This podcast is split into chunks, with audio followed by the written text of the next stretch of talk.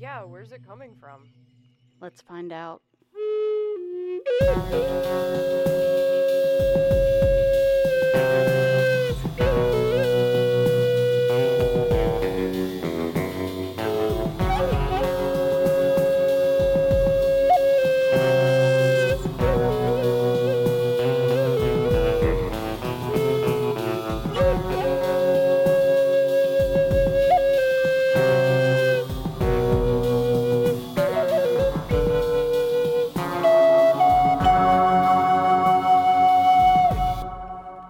Hello and welcome to the 6 Degrees of John Keel podcast. I'm one of your hosts, Barbara Fisher. With me tonight, I have Guy Merritt. He's an experiencer who has an absolutely fascinating and fact-filled tale about an experience he had with a giant UFO back in the 1990s. Guy, good to see you again. It's good to see you, kiddo. It's nice to see you. Well, why don't you start wherever you want and go however you want to get all the stuff in here. I recorded him once before. Kendra and I recorded him, but then he got some interesting facts about a couple weeks later. Yeah, so right after we recorded things just got weirder and weirder. And I mean, you know, I got some... facts that were, you know, that to you and I both seemed important, and therefore we decided to do a makeover here. So if I refer to the previous recording, it's unavailable to the public, but something that we did and then decided to maybe redo. So it's odd to go through it again, but I think it's worthwhile that we did it. Yeah. And some of this stuff. So, well, The story is this, and the story is that in 1994 in March in Michigan, there was a spate of UFO sightings over on the west side of the state. Well, to the best of my knowledge, it was on the west side of the state. It was near a city called Holland in Michigan, and UFOs had been seen flying over Lake Michigan, kind of buzzing around the city of Holland and some other communities in that area. I lived in Flint, which is in the southeast corner of Michigan, but this had happened. There'd been so many of these. They'd been tracked by National Weather Service radar.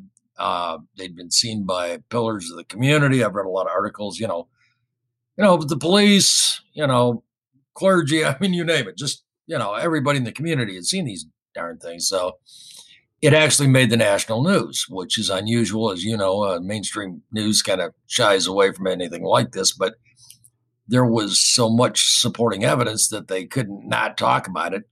And back then I did not follow UFO stuff as a hobby or anything. I just watched the news back then, which I rarely do now. I kind of watch independent media, but you know, I'm like, you know, CBS Evening News and ABC World News Tonight, this was reported, you know, that people had seen these UFOs, which was pretty wild. You know, I didn't think that much about it. It was, again, it was on the west side of the state on Lake Michigan, and I lived in the southeast part of the state. Kind of, Flint is about, 60 miles northwest of Detroit. And, you know, so we were quite a ways from that. I didn't know of anything in our area, but March 17th, back then I lived in Genesee, Michigan. It's a suburb of Flint, the northeast corner. And I had a crappy day job. I'd kind of fallen out of, I usually had a good job, but I'd fallen between the cracks, and I'd taken a temp job in a factory about 50 miles south of Flint. And I also played keyboards in a band. And I was playing at the time at a bar out in Imlay City, which is about 40 miles east of Flint, on Thursday, Friday, and Saturday. So on Thursday, March 17th, I was walking out of the house to go play this gig with this band. And my dog is whining here. And as I walked out of the house, I looked down at an end table in our den, and somebody bought a newspaper. We didn't take the paper. I think my mom or my then wife had bought a paper, and I was surprised to see on the front page of the Flint Journal, there was an article. It was a transcript of a 911 call to the Flint Police Department And this lady was describing this UFO or this object hovering above the house across the street. She lived in a crowded, a congested, residential area in Flint. I stopped and read the article, and it said stuff like, children crying in background. And there was a transcript of her calling the police that there was this big object hovering above the house across the street. And I was like, man, that's bizarre. And I'd never seen anything like that in the Flint Journal. And, that was my first clue that there were possibly UFOs around Flint. I was like, man, that's crazy. And we got in a car to drive to this gig, and I hopped on a freeway to go out to Imlay City. And I will never forget. I mean, this always, I don't know, this just always blows me away that I said to my then wife, that article shocked me. I was like, damn, I wonder what was hovering. She was describing something really odd. And I said to my then wife, as we're driving on the freeway out to Imlay City, I said, man, it'd be cool to see a UFO, thinking, a light off in the distance behaving oddly, and not what happened. And, that was all that was about. And I went out and played this gig with this little band and drove home, didn't get a lot of sleep. I must have slept like 2 hours. I was younger. I was 41. And but anyway, I got a couple hours sleep. I had to be in New Hudson, which is down near Brighton, Michigan, for anybody familiar with the Michigan area. Again, like I said, like about 50 miles south of Flint, 55 miles something. And so I got up at like 4:30, 4:45 in the morning and just jumped in the car and hopped on the freeway near us, I-69, which runs east and west. And then I went about 5 miles, and then I hit I-75, and there's a cloverleaf, and I got on I-75 to go south. And where that happens in Flint, as you get on I-75, you immediately go up a little hill. There's an overpass there. You go over Bristol Road, and to your southwest, when you're up on that overpass, is Flint's Bishop International Airport, which is, it's called Bishop International Airport, but I always add when I talk about it. I mean, it's Flint. It's a smallish. It was and is a smallish airport. It's not like Detroit Metro or planes. I never seen. I think it was serviced by like Southwest or something, and that was it. And I never saw planes landing before like 8 o'clock in the morning. I never saw them. I was on this overpass at probably like 5 o'clock in the morning exactly or something. And I'd never seen any planes landing or really any activity at the airport there to my, again, as I said, as I looked to my right and down, there's the airport, And south of the airport from the elevation of that overpass, I saw these two brilliant, really bright white like headlights, really low on the horizon, south of the airport, some distance, but I could see them. And I was like, wow, that's a big plane. It must be landing. And my thought was, at that time of the morning, I thought, well, it must be a cargo plane or some unusual plane that's, like I said, I don't believe that the commercial flights landed at Bishop at that time in the morning. So, but I just thought it must be a cargo plane, but the lights were really bright and real low on the horizon. So what else could it be except a plane landing? So I came off the elevation of that overpass, and that area, when you come off the overpass, it's an area of urban sprawl, and there's some buildings, and I couldn't see those lights anymore. And right there by the airport, you're on I-70. I was on I-75 for all of, maybe a half a mile. And the freeway splits right there next to the airport. You bear to the left to take I-75 to Detroit, or you bear to the right to take US-23 to the Ann Arbor area, or where I was going, again, was New Hudson, which is down near Brighton. To go to Brighton or Ann Arbor, you take US-23. So I bear to the right, took US-23, but it's still a heavily traveled interstate freeway. So there were cars. The morning rush wasn't full on yet, but it was, there were cars. And I got to get my dog. Sorry, just a minute here. Come on there. I got a puppy that cries if I don't hold her. So anyway, she's a character. But so anyway, I come off this overpass and I couldn't see those lights, and I got in US-23, bear to the right, and went south. And as you drive south and on US-23 at that point, you go a couple of miles, and there's to the your left, if you're going south, there's this huge mountain. It's a landfill where they've been dumping trash for years. And the freeway makes a really sharp, almost 90-degree curve to the, what would it be, the west for maybe, I don't know, a quarter of a mile, and then curves back to the south.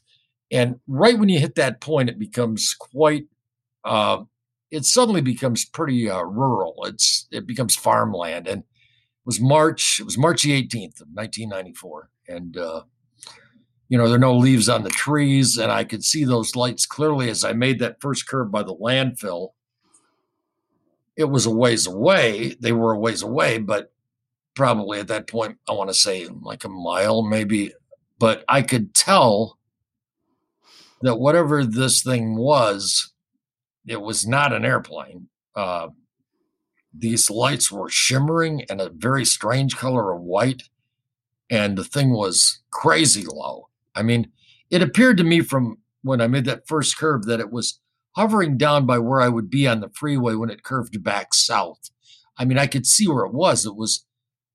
It appeared to be like maybe a couple hundred feet in the air, if that, and not moving. And your mind just goes to, is this a helicopter? I mean, the lights just didn't, they were a strange color of white and kind of shimmering. And I started flying into a panic. It just, I mean, I couldn't imagine what could be. There's nothing out there at that, where that's at. It, like I said, it's farmland. And I started having a panic attack. I wanted to find one of those little things where you can, I passed a road called Grand Blank Road, and an exit is there. And I'd already passed that. And I was looking for one of those little things where you can turn around to go the other way. I mean, I was that scared. I was looking for one of those. I couldn't find one of those things out to turn around. So anyway, when I finally made this curve going south, now I'm kind of lined up with this thing. It's about a quarter of a mile in front of me. And there's kind of like nothing there. I can see it. It's just, the thing is sitting just to the right. The nearest headlight of it is almost over the lanes I'm driving in. It's like right next to the freeway, and it's insanely low. I mean, it's obviously, I'm like, is this thing, whatever it is it landing? What is going on here?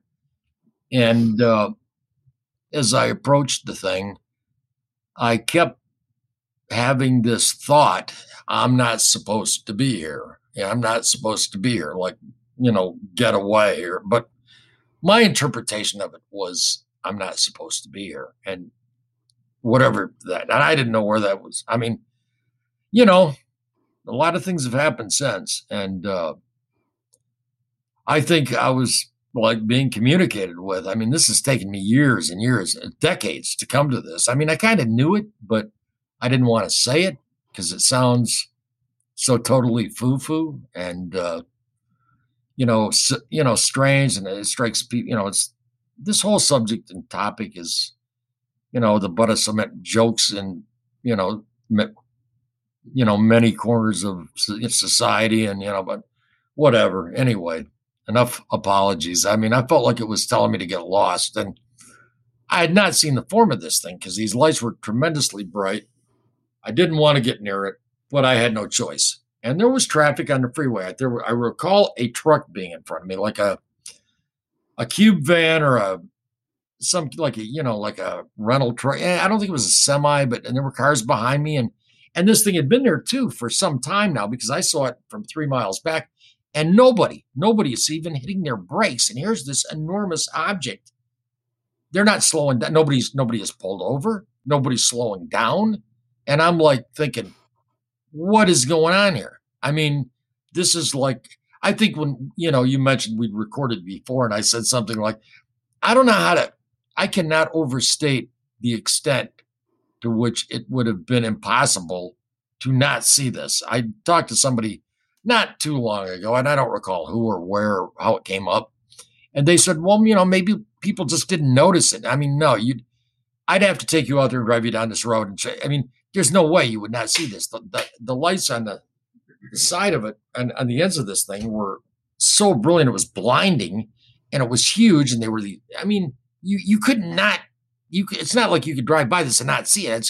It would be as if somebody, I think I said to you the last time we taught would be if somebody on this piece of farmland, you know, built a replica of the Bellagio Casino out there. And, you know, it was like, no, there's no way you could just maybe not see this. I mean, it's crazy. Right.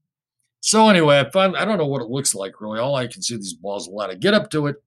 I slow way down, but I can't stop. You know, I just, something won't let me stop, but I want to see what is this. And I was terrified. And it's literally hovering above a grove of trees, and it's almost touched, the bottom of it's almost touching these trees, right? So what's that, maybe 125 feet in the air? And it's like, so I get underneath it, and it's got this bright reddish orange light, and I slowed way down, and it's blipping, and it's like a heartbeat, just bloop, bloop, and it lights it up. And what I see is it's this 200, I mean, I'm estimating, but I'd say 200 by 200 by 200 foot equilateral triangle, and the bottom was striated or ribbed. It had a strange cross-hatch pattern. I sent you a really bad graphic that I watched a video years ago, and I've watched a million of them, and I downloaded that one, and I think I found that on YouTube, and I found a way to download videos on YouTube, and because I wanted a copy of that, because that's a fellow, I think, and his girlfriend or wife in New York that had seen a UFO and had a crazy experience, and that was a very good representation. Although, you know, the artistry wasn't great. The guy's not an artist, but that's what it looked like. It was this crosshatch pattern on the bottom, or a grate or something. And I mean, I could have hit this thing with a rock pretty much, I think. I mean, I was way too close to this. So I see what it is. And it's this utterly silent triangular craft that's felt huge to me to be that close to. I often mentioned that, you know, I've watched a lot of UFO stuff. It did not interfere like with my car's electrical system or anything like that. But when I saw that red light, I totally lost it. I mean, it scared me to death, man. And I just could not figure what was. And I kept wondering, too. I kept thinking, is this happening all over the world? Is this happening? Because I thought, is this like an invasion? I mean, this is a freeway, and there's all these people, and it almost kind of end of the world sort of things. I thought it was it had an apocalyptic, or, you know, feel to me. I was like, this must be going on everywhere. And I just tromped on the gas, and I went about 1,000 yards. There's an exit, maybe an eighth of a mile beyond where this happened, and it's a road called Thompson Road, but there's no houses or anything. It's a very country road, and there was no way I was going to get off, but I hit the brakes as I approached Thompson Road. And I was 1,000 yards, maybe 1,500 yards. And I looked back just like, did this just happen? Did I see what I saw? You know, he's just kind of trying to make sense of this. And when I looked back, those lights, I only saw these two brilliant white headlights, and they were northerly facing like headlights. They weren't pointing down or anything. Another thing too is that when I was under this thing, I thought about shortly thereafter was these lights did not seem to be, the white lights on the corners didn't seem to be throwing a beam. In other words, when I looked up at that light, which was right above my head pretty much, it wasn't like a beam out in front of it. You know, it was like, right. I mean, which, you know, physics, you know, I've never taken a physics course, but, you know, photons and lights generally light up this crap ahead of them, and this wasn't doing that. Right. But now when I looked back, the red orange light on the bottom of that thing, it was sitting there, it was still there. And that orangish light, it was pulsating or blipping kind of, and it was lighting up the tops of those trees, you know, just, you know, you see the tops of the trees, and I'm like, and I really lost it. I mean, you go through a process of almost like the seven stages, what's that? Kubler-Ross, like the night professor. I'm like, you know, you're trying to tell yourself this can't be real. I look back and you know, this thing's real, and it's still sitting there. And then I just floored it, and I passed like three exits, and I went to I went to the southern end of a town called Fenton, Michigan, and got off and ran into this convenience store gas station thing. And I walked in and I was like, there's this huge craft above the freeway out there. You know, I was freaking out. You know, these people probably thought I was, you know, some mental case that had walked away from a group home or something, you know. And, you know, I was freaked. I was not okay. And this is 94. I didn't have a cell phone. They had a payphone, and I tried to call my then wife. I mean, it's, you know, why am I calling her? It's 5 o'clock in the morning. And, but their phone was out of order. So I got back on the freeway and I just thought, man, I had another 35 miles to go. And I was a wreck. I mean, as I said, I thought, is this like an invasion? Am I going to see more of these things? What's going on? You know, I mean, when I went under this thing, I was thinking even thoughts like, is this thing going to take me or something? Or what is this? You know, so I was scared driving the rest of the way to work. And luckily I drove to work and didn't see anything. And I had a real hard time working that day. And I was working on this line. It was a terrible job, paid bad, and the conditions were bad. It was a crappy temp job. I'd only been there about 2.5 weeks, and I only worked another 2 weeks, but got a good job and quit. But I remember I was working on a line and got my first lesson. I'll never forget this. That day is like this crazy time in my life that I was trying to work, and I was working on this line, and these cowlings are going by. We made parts for Ford, Deco Manufacturing. And I was trying to do my job and yapping about this thing. I couldn't stop talking about it. And this young black kid whirled around and said to me, man, you better stop talking about UFOs and start talking about God, man.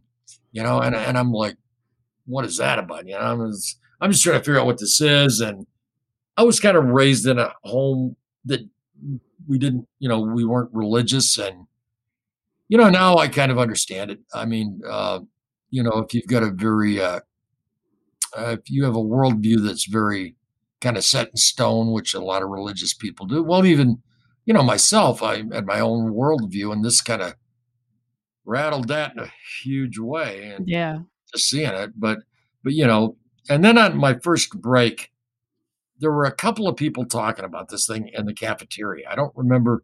I was a mess. And I remember babbling about it. And a young couple came up to me that worked there together. I was 41. These were kids, maybe 21 and 20. It was a boyfriend and girlfriend that worked there together. Big, tall, blonde kid, bib overalls, and looked like a farm kid. Didn't look like much would scare him. And he said, man, what was that thing? What was that thing? And him and his girlfriend were all freaked out. And I said, I don't know, man. It's some kind of UFO. I don't know what it was. I mean. And they had seen it too, right? Yeah, they'd seen it. And they were totally flipped. So some people saw it. You know, in retrospect, looking back on it, it seems like most of the people that worked there were from Flint. And it seemed like everybody should have saw it. I don't know. I don't want to speculate. I just know they were the only ones I talked to. Some lady heard us and she chimed in and she said, oh, I've seen that before. That's the state police helicopter. And we looked at her like, what in the hell is she talking about? You know, I could hit this thing with a rock. It was an enormous triangular ship, you know, that, I mean, and that's what they saw, these kids. You know, it was no helicopter. So, I mean, you know, who knows? Maybe. I don't know. But anyway, so a little drink of coffee there. I worked the day, and my thought all day was when I got home, this would, of course, be on the 6 o'clock evening news. And I live in the, you know, Eastern time zone where your local news is at 6 and 11. And I thought this will be on Channel 12, the local TV station, ABC affiliate. It'll be on 6 on a 6 o'clock news or the 11 o'clock news for sure. I get home and I watch, you know, watching with bated breath, you know, thinking I'm going to hear this story about this huge ship. 6 o'clock news, nothing. 11 o'clock news, nothing. I couldn't believe it. So I ran in the morning. I woke up and I ran up to the gas station and bought a newspaper. And I was absolutely certain, well, this is going to be in the newspaper, you know, because they'd had a story I told you about a lady in Flint who'd seen a UFO. And this was even crazier. This thing was huge. It's over a freeway. And there's nothing in the newspaper, nothing, absolutely nothing. And I was just stunned. I was like, you know, and I lived with my wife and two kids, and my mom lived with us, and they know I don't tell fish stories. I had a very interesting career.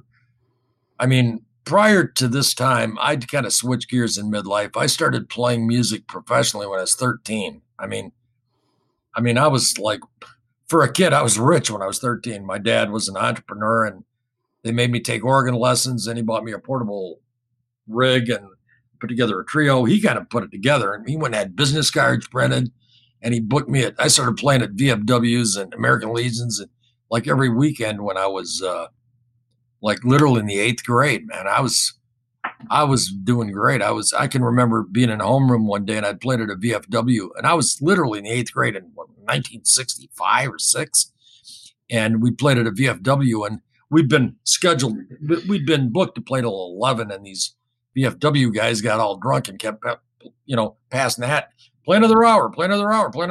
And I'd made like $140. I used a calculator. I was like, that literally works out in today's dollars to something like $1,300 I'd made. And I was in a homeroom, and there was a guy sitting next to me, Dave Lepard.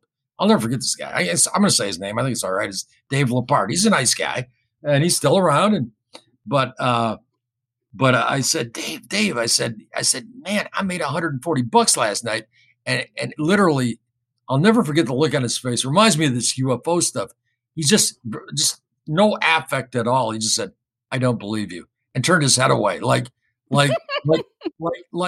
we're done here now. You know, like it's obviously fiction. That's impossible. And, you know, and it reminds me of this UFO stuff. I often think, I swear to you, of this guy, Dave, in homeroom, when I told him I'd made $140, which I did. But I was a musician, and ended up starting playing in clubs when I was 18, ended up being out in Las Vegas, met a lot of interesting, just by virtue of being in these casinos. I worked in, I mean, I literally met Joe Louis. I met Muhammad Ali, played in one place where Muhammad Ali was there for 2 weeks, and we were there for 2 weeks, and Cassius Clay Sr. would come up and sing with our band every night. You know, I can't even list Engelbert Humperdinck, all the people I've hung out with and met. I was offered a job with Mickey Gillian when he was the hottest thing in country music. I was living in Houston and got a call. My point to this is not, oh, I'm a big deal or something. I just mean I've had an interesting life, and I've never needed to embellish my life with a cockamamie story. And if I was going to make something up, it certainly would not be something about UFOs. So it's crazy. So, but I wanted to prove to my wife and my mother, I was in shock, and I got off on a tangent here. You might want to edit all that out, but, but you know, I didn't need a story about spaceships. I mean, right. Nobody does, man. This isn't good. And I wanted to find some sort of way to show them that you weren't crazy. Yeah. And I was upset. I wanted somebody to tell me what the hell this thing was. And I wanted to think I wasn't alone. And I'm like, what's going on?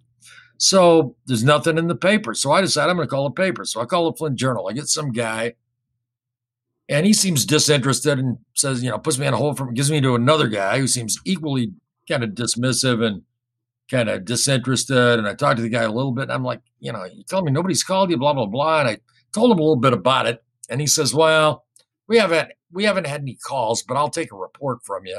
He says, what's your name? You know, and this is 1994. And I'm thinking, if this dude has had nobody else call him with a report about UFOs, do I want him taking a report from me and sticking my name in a paper with a story about, you know, UFOs or spaceships or whatever? And the answer was no. So I said to the guy, you know what? If I see something in the paper, you know, about this in the future, I will maybe get back with you and we can talk. You know, I think I'm going to drop this and have a nice day. And I'm getting off the phone. Man, I didn't want to be the guy reporting this by himself, right. You know. So I hung up, and I was still bugged. It was bugging me like crazy. And all I could think was, I kept wondering, is that tower out at Bishop, because there's a tower in the middle of the airport's field about six or eight stories high. It's real high. And I thought, I wonder if that's manned at that time of the morning, you know? So, and I wonder if I can call the airport and talk to the tower. And I figured I probably couldn't, but I thought I'd give it a shot. So I called the airport and I got a lady and I said, you know, I saw something really strange in the sky, you know, yesterday morning. And I just wondered if I could speak to the tower. And with no fanfare nor objection at all, she said, yeah, just one moment. Like this was all standard procedure, right? When, there's a reason I describe it that way, because I'll explain in a minute. But and I get this guy, who I'm assuming is an air traffic controller. She said she's given me to the tower, right? And I described to him what I asked him if they'd been in the tower at that time of the morning. He said, yeah, it was manned. He said, absolutely. And I asked him if they'd seen this. And I assumed it would be too low for radar, but I figured there's no way they would not have seen this visually. That's impossible, because I was just on an overpass. They're like 6 or 8 stories in the air, and these lights were incredibly bright, even from that overpass. They would have had to have seen this and thought, what in the world is that? And his story was they'd seen nothing. They'd painted nothing on radar. And, you know, I described to him being close up with this huge triangular, well, very large triangular craft. And he started asking me questions like, could it have been a star? Could it have been a satellite? Could it have been a blimp? And, you know, I'm like, you know, I got exasperated with that line of questioning. He's trying to lead me down this, he's suggesting these prosaic answers that don't comport whatsoever with what I've described to him. You know, obviously I'm not describing a star. I'm telling him this is, you know, he's ribbing on this ship. I stopped a guy and said, you know, you're an air traffic controller. Can I ask you a question? And he said, yeah. And I'll never forget this. This, you can put quotation marks around. This is like it literally happened yesterday. I said, you're an air traffic controller. Have you ever seen anything you couldn't explain? And he said, well, this is exactly what he said. He said, let's put it this way. Uncle Sam signs my paycheck. So if I did, I couldn't tell you. But here's a number for you to call. And I'm thinking, oh, well, this is great. We had a great, I get a real introduction to like government cover-ups. I know I was never much of a conspiracy person. And I was a little suspicious of the JFK assassination, but I wasn't some guy that was off into crazy conspiracy stuff. And, you know, I'm like, what a thing to say, you know. I mean, I give the guy credit. He was honest to that extent.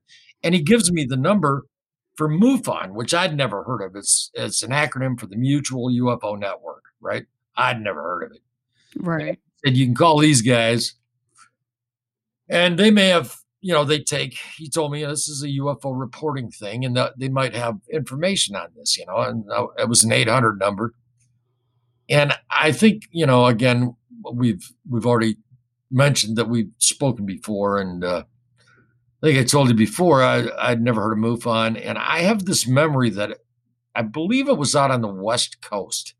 And I don't know why I've got that memory, but I do know this. I know that a number of years later, I found like Coast to Coast AM, and I heard this guy, Peter Davenport. And the minute I heard the guy talk, I thought, that's that dude I talked to on the phone.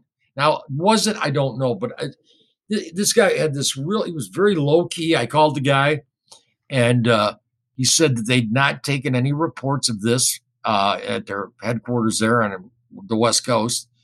And he'd not heard anything about it. And at one point he said to me, well, you know, it's something along the lines of, it's no big deal. People see these all the time. And I was like, well, it's a big deal to me. You know, my brains are, you know, dripping out my ears here, man. I'm like, you know, he was like, yeah, I was like, yeah, it's a big deal for me. Okay. This, right. I am like extremely stressed and rattled right now, man. You know, and what he said to me was, he said, do you live anywhere? He said, you're in Michigan. He said, do you live anywhere? And I told him I was in Flint. He said, is that anywhere near Flushing? And I said, yeah, it's real close. I said, I live in the northeast corner in a suburb, kind of just barely northeast of Flint. And Flushing's a little commuter town on like the west side of Flint, maybe 6 miles. I'm like maybe 10, 12 miles from Flint. It's part of the metropolitan area almost of Flint. Yeah. I said, yeah, it's real close. So he said, well, you can call the state director of MUFON for Michigan, Shirley Coyne, right? And maybe she'll know something. So I hung the phone up and, you know, I was getting to the point where I thought, well, my little mini investigation here is going nowhere, and I thought this probably headed nowhere either. I really was about to give up. I almost didn't call her. And I thought, well, I've gone this far, and, you know, it was driving me crazy. So I thought, I'll call a woman, and I was prepared for her to say, nope, we haven't heard anything. So I called her up, and she was very kind of paternal-like. She reminded me of my mom, real friendly and sweet. And she said something like, oh, honey, no, you're not going crazy. She said, two ladies carpooling to a factory in Fenton, Lucas Surtek, the night before, like 6 hours, at like 10 o'clock, like that would be like 6-7 hours before I had this encounter. She's at the exact same spot. They drove their car under this thing, but it was the exact same spot, but it was not to the right of the freeway. It was hovering. She said it was straddling both lanes of the freeway at the same spot. And so that was some confirmation. But then she added, which was bizarre, she said, and I didn't even know what to make of this. She on the phone, she said, they actually drove their car underneath it on their second pass going south. And she said that what had happened was they were driving south from Flint to go to Fenton to go to this factory, go to work, and that they suddenly, I mean, I don't even know how to, you know, explain this. And, well, all this stuff is crazy. She said that they suddenly kind of came to the awareness that they'd been driving south from Flint to Fenton, and they realized they were suddenly going north, and they didn't know why. And they started laughing, she said. And she said, they were like, how in the heck did we're going north. What happened, you know?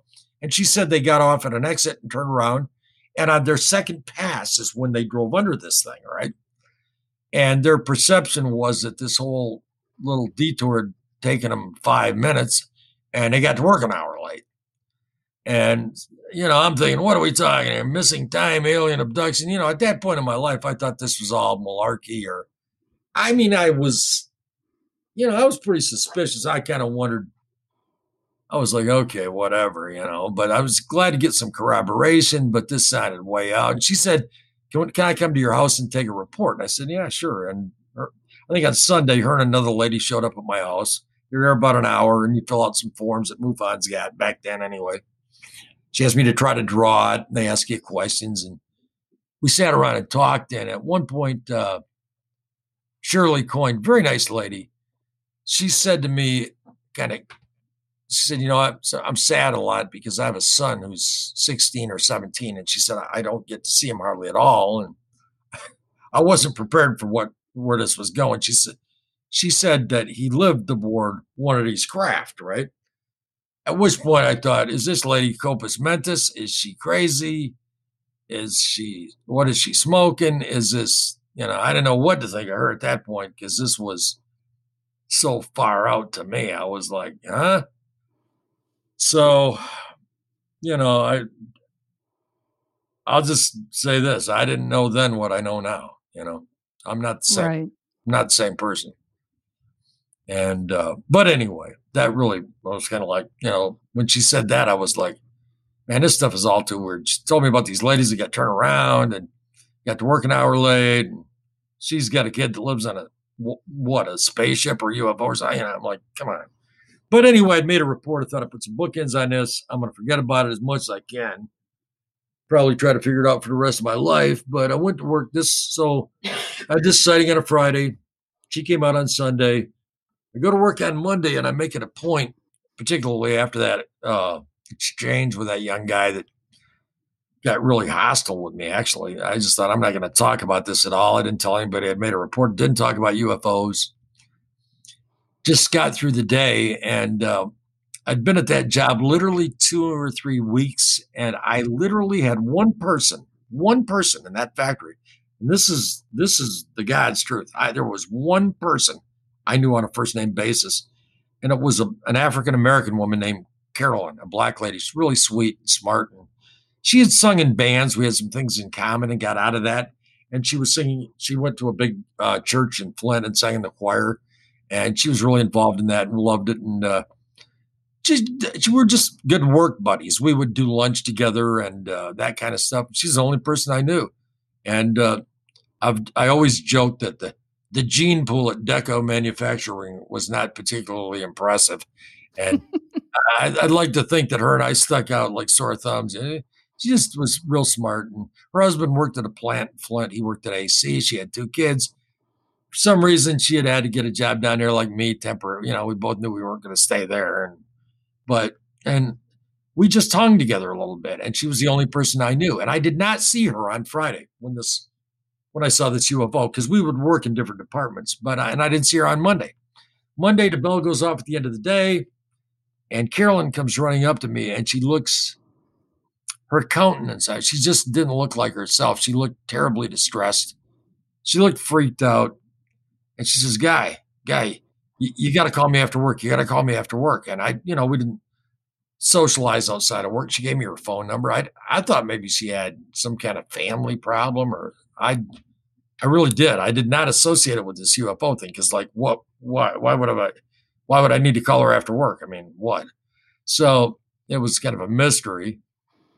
And, I drove home about 45 minutes, gave it another half hour or so, and let her get home. And I called her up because she seemed really, really upset. I call her on the phone. And, hey, Carolyn, what's going on? What's up? What do you need? And she said, and her response to me, excuse me, was in the form of a question. Excuse me, I'm sorry. I need a slug of coffee. I've been talking too much. I've been accused of that my whole life. But, it's a long, crazy story. But I said, Carolyn, what's going on? And she said, Guy, what does Iron Tomb mean? What does Iron Tomb mean? And I'm like, what does Iron Tomb mean? I'm like, what in the world? I said, Carolyn, what are you talking about? I had no idea what she's on about, And she just segued into this. She was really upset, and she segued into this story. And what she told me, I made notes after I got off the phone. I was in my bedroom, and I had a little notepad. And so I made contemporaneous notes. I remember exactly what she said to me. And she said, well, last Friday when all you guys at the, when some of you guys at the shop said you saw UFOs, she said, you saw UFO. She said, Felicia and I were carpooling to work, and she said, we didn't see anything in the sky. She said, at one point we thought we hit black ice, and black ice is in the Midwest, they call ice that you can't see on a road, black ice, And yeah, she said, we thought we hit black ice. And she said her full size conversion van, she said, started spinning around, but she said, Guy, as it was spinning, it was going faster and faster and faster. And Felicia was asleep, but she woke up screaming, don't hit the brakes, don't hit the brakes. And she said, Guy, I get sick on carnival rides, but as fast as we were spinning, I didn't even get nauseated. And she kept saying to me that she thought she saw the lights of the oncoming cars, and she thought they were going to be hit by vehicles as they spun. And then at one point she kind of lowered her voice and she was kind of crying. And she said, but Guy, then I realized we were going up in the air. We were going up in the air. And I was like, what the hell is going on here, man? And she said, at that point, she said something like they kind of blacked out or something. And the next thing she remembered, she said that her van was being pulled across the median as if there was a magnet behind it. And she says, Guy, we came to this violent stop, but I have all this stuff on shelves in my van and nothing fell off the shelves, and I was like listening to this and I'm like, what the hell? And I did write down exactly what she said. I'll never forget it. It's like a movie almost in my mind. She said that the first one of them to speak was Felicia, the gal in the passenger seat, who I didn't know. And she said, Felicia said, isn't God wonderful? Almost like a religious experience. And Felicia said that she said, yes, he is.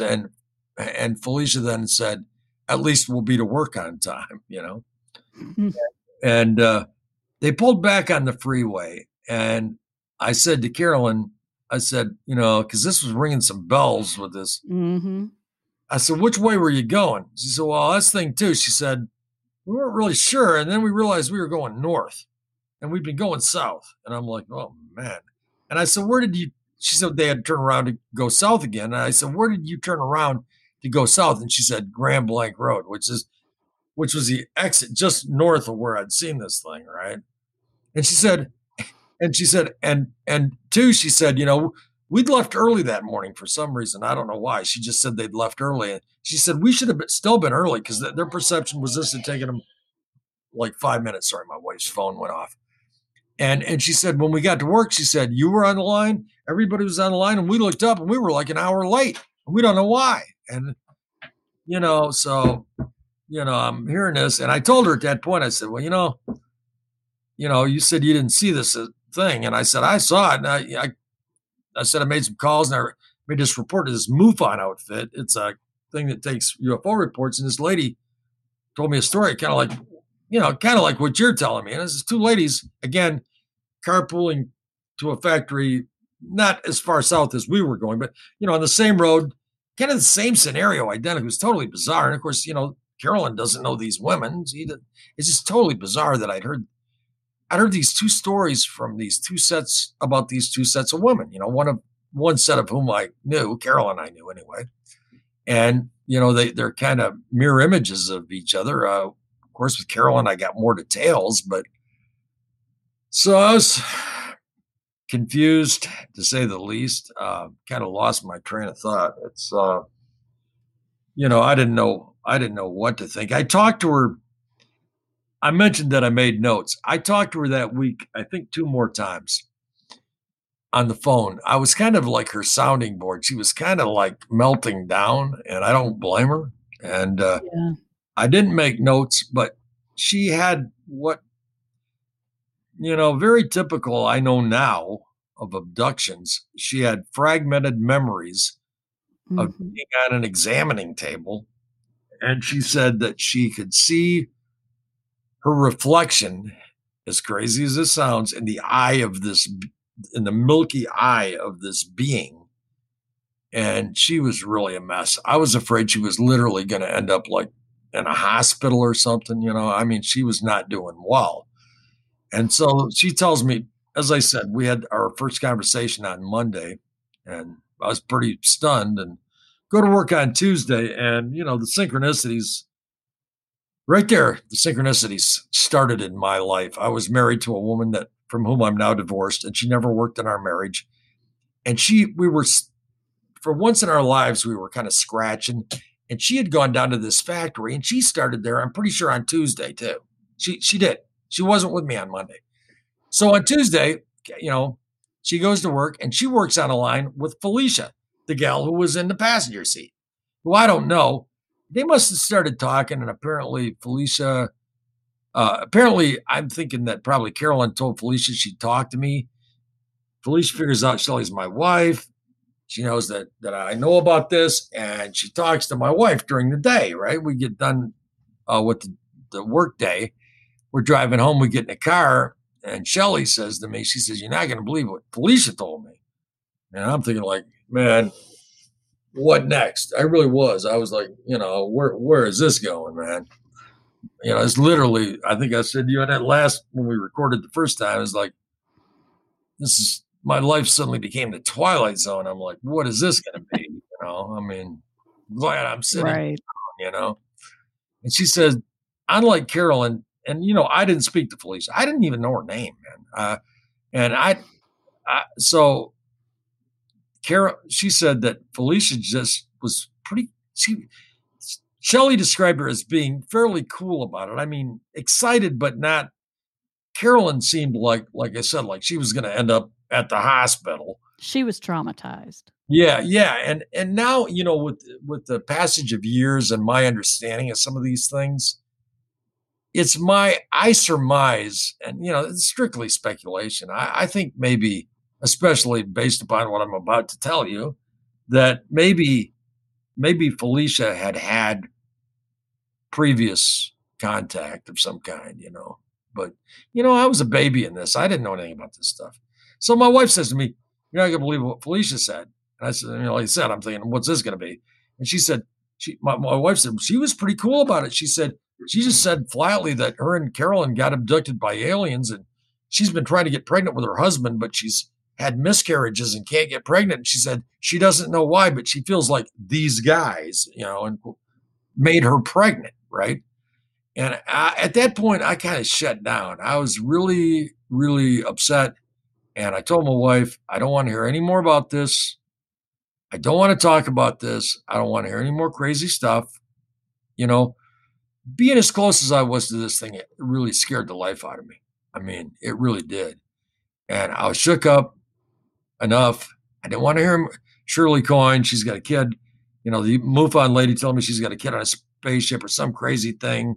These ladies missing time. Now you're telling me what? This is like a funky tabloid. You know, I'm having an alien's baby or something. I mean, just, I don't want to hear about this. This is the end, you know. And I never talked to Felicia. I wouldn't talk to her. I didn't want to hear anymore. I just was upset, and I didn't know what to believe. And I guess this is a good spot to fast forward. I mean, a lot of stuff happened over the decades, but I think I need to add this here. You know, I quit that job about 2 weeks later. I never even knew Felicia's last name. And I know Carolyn's. And, you know, I didn't know what happened to her. And years passed. I got a divorce. I'm remarried to Linda. Of course, poor old Linda's had to listen to me, you know, ad nauseum talk about this stuff. And you know, I'm trying to figure it out. And I told you, you're aware of this, but her and I grew up next door to each other.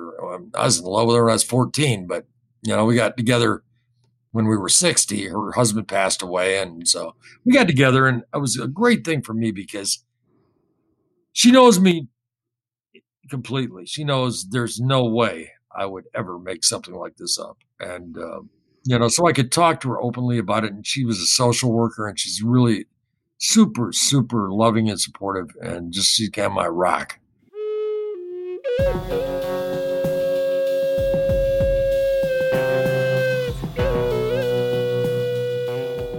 Guy recently found this report on the MUFON website. You have to pay to get there to read it, but here it is, and I'll put a link to it. In March 1994, myself and fellow coworker carpooled together to work in Brighton, Michigan. The week that this incident happened, it was her turn to drive.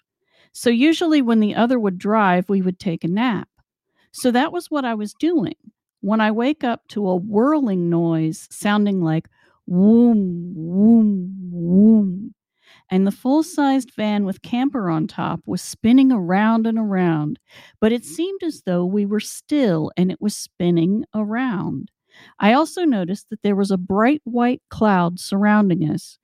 It was bright like a light. I also observed my coworker was acting like she was in a trance of some kind, looking straight forward, and when she would turn the steering wheel from left to right, the van would move side to side as though there was no ground underneath. I would say that felt like there was no friction. That's me adding that in. Then I blacked out.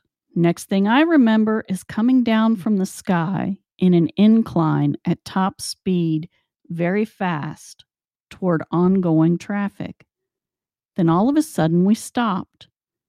Neither one of us moved out of our seats. We were still. So I looked back to see if we could back up and go the way that we were going, or go back to the last exit and turn around and head to work. But when I looked back, it was as though we were in a huge football field lit up with very bright colors, reds, yellows, greens, and oranges. Keep in mind, this happened around 4 a.m., and it's pitch dark at this time in the winter. So we decided to go to the last exit we had just passed and turn around and head to work, since we were not harmed. So we did. During this time, there was a lot of traffic. No one stopped to help, or the incident didn't stop traffic at all. It was as though no one saw us. Well, when we got to our jobs, we were 1 hour late. We left in plenty of time for work, so we shouldn't have been late. But what bothered me the most is how some coworkers that followed the same highway saw the craft. Several eyewitnesses said it was massive. I put two and two together and realized that we were in it. And the strangest thing of this whole incident is that I became pregnant with my oldest son, who is now 17 years old. Now, one thing I noticed when Guy sent me this message was when she describes the sound that the craft made, a whirling sound like woom, woom, woom. It's spelled womb, like W-O-M-B, like a uterus, which that jumped right out to me, symbolically speaking. And so that's from the MUFON website, and I'll give you a link to that. Yeah, that was, and you know, many years had passed. It had been decades, and I was married to Linda. And one night, independent of, we weren't even talking about any of this stuff, and we've got a long table with our computers, and we goof off and sit and surf the net. And she had done a search for carpool alien abduction Flint on Google, which, you know, I'd never done. And she calls me Butch, and she said, honey, come look at this, or Butch, come look at this. And that thing, by the way, I want to add too, that was unsigned, but it's Felicia, because I mean, they're going to Brighton. She's in the passenger seat of a conversion van. And I mean, you know, and I read that, and it was literally probably, you know, it was like 2015 or something. She found that. I about fell out of my chair or fell over, you know. I was reading, looking at her computer, and I was like, man, this is crazy. And you know, we took a break. I took a break. It is embarrassing. You know, I think people that have these things happen as children, and that I know people have been abducted their whole lives, and they sit and talk about it. And you can leave this in. You know, I got kind of emotional, and I had to take a break. It's kind of hard for me to talk about this stuff when I talk about it in its entirety. It still bothers me. You know, I mean, it's not like, you know, I think, as I said, I know people who now, you know, I've changed. I'm different than I was. I've changed remarkably. And I know now that something is visiting us and interacting with us. And I'm sorry, I don't care. People believe it. You know, they're certainly not making this up. But, you know, when I tell the story in its entirety somehow, it's like living it again, of course, you know, and it's just, and I shoved it down for a lot of years. I just didn't, I would think about it some, but I wouldn't let myself think about it a lot, because it was just too disturbing on some level, you know? But I would add too, about 4 or 5 years after this happened, I had Carolyn's phone number. And I thought one night, I'm going to call her and see if she's remembered anything else, you know. And I rang her up, and her husband answered. Couldn't have been nicer. I didn't, of course, I didn't know him, and he didn't know me. But I explained to him who I was, and I said I was her sounding board when we had this very odd experience out on the freeway when we were working down near Brighton. And he knew immediately what I was talking about. Right. And he said, Guy, I know exactly what you're talking about. He said, he kind of chuckled and said, we know something really odd happened out there, but we'll never know what it was. And he said, Carolyn can't talk about it. She gets too upset. And, you know, I of course respected that. Mm-hmm. And funny, she still has the same landline to this day. I had kind of a chaotic life, and she still has the same landline. I swear to you. In fact, I almost called her. I was talking to a UFO researcher about 4 years ago. And I decided I'd give him the number if we had set these ground rules, right? And I researched it. She had the same number, but we found during our research that like 6 months before, Flint's a really violent town. Now, this is Carolyn, who did not say she became pregnant. She had a couple of kids, and her son had been murdered. Her 41-year-old son had been shot to death. And I said, dude, you can't call her. Don't do that. And he said, no, I won't. And so I've never contacted her. I don't think it would be good for her. And so, you know, of course, I'd be great for me if she'd come out and talk about this, because, well, thankfully I found some more witnesses, really bizarrely, after all these years. So, but I'm trying to think what else happened there. Well, I guess, you know, what happened was I shoved all this stuff down and thought, well, they took Carolyn and Felicia, but it's got nothing to do with me. And so I'm in the clear. And, you know, I just, one thing that is noteworthy maybe is that after I saw this thing, as much as the UFO, I was obsessed with the idea suddenly that we didn't understand time properly, or that we had that the way we perceived time was out of whack. And I mean, I know nothing about physics. I'm lousy in math, but I was drawing representations and showing them to people. I draw a line and say, we think of time like this, that it's linear and the sun comes up and the sun goes down and there's entropy and we get old and we die and the days. And I say, and then I draw a circle and say, no, it's more like this, like a circle where everything's happening at the same time. You know, like this, I think I joked with you the first time we recorded without some of the things that have happened recently. It's kind of like physics for dummies. I don't know anything about physics. And right. I was trying my best to express this idea that I had that I didn't know where I got, you know, but apparently, I mean, I had something to do with this thing. I think I was sure that time was different than we think it is, you know. Mm-hmm. So I was yapping to that. I was yapping that stuff to friends and family, and you know, they're like, "What's Butch talking about?" You know, but you know, I told a few people, of course, my family, and I told a few friends now and then about the UFO thing, but I pretty much kind of stayed away from. Well, one thing I did do is I started listening to everything I could find about UFOs. I mean, I found Coast to Coast AM on the internet, or it was a radio program, it was on the internet, right? And I found that, and I anytime there was something on, you know, Alien Invasion Week on TLC, or you know, I remember I've got some old VHS tapes. They had any sort of documentary. I was desperate to try to figure out, you know, what this meant, you know, what this could be, and I wanted to know other people that had this happen. But like I said, I thought, well, all this happened to them, and you know, I had this sighting, and it's weird enough, But years passed and nothing happened to me. And then at one point, the sighting was in 1994. And then in 2012, I was in a really, really bad marriage. My then wife was, I don't want to, you know, she'd had a really, really rough life. I'm not faulting her at all. Zero. She'd had a very rough life. She was Hispanic. She was diagnosed as bipolar. She could be really violent. And, you know, and I was not at all. And I had guns pointed at me. I mean, for no reason. It was a bad experience. And God bless her soul. I mean, we're all the product of our environments. And I bear no malice. I only hope good things for her. But it was a very bad situation. And my job had gone away.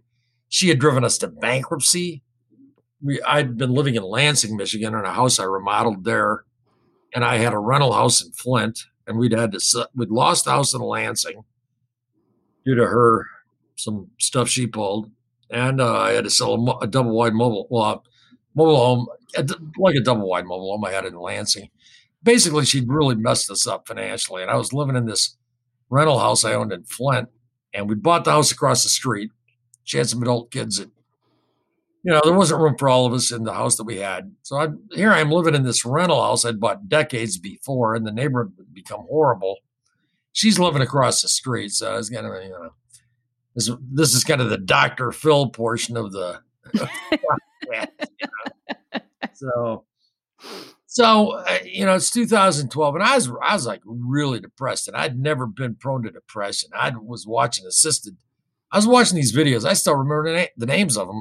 One was called How to Die in Oregon, and another one was featured a guy named Terry Pratchett, who was an Englishman who had, I think there were a couple of videos on him. He was diagnosed with Alzheimer's and was deciding whether or not to, and I just wanted a way out. I was at the lowest point of my life, and she was living across the street. It was a crazy relationship. And one night, you know, I didn't have to get up for work, because where I worked had closed, and I was playing around on the internet at like 3 a.m. And I think it was literally, my recollection is that I was playing play money poker, just, you know, playing cards, goofing off. And I didn't have to go back to bed. So I thought, what the hell, it's 3 o'clock in the morning, but I'm going to get a cup of coffee. So This is 2012, right?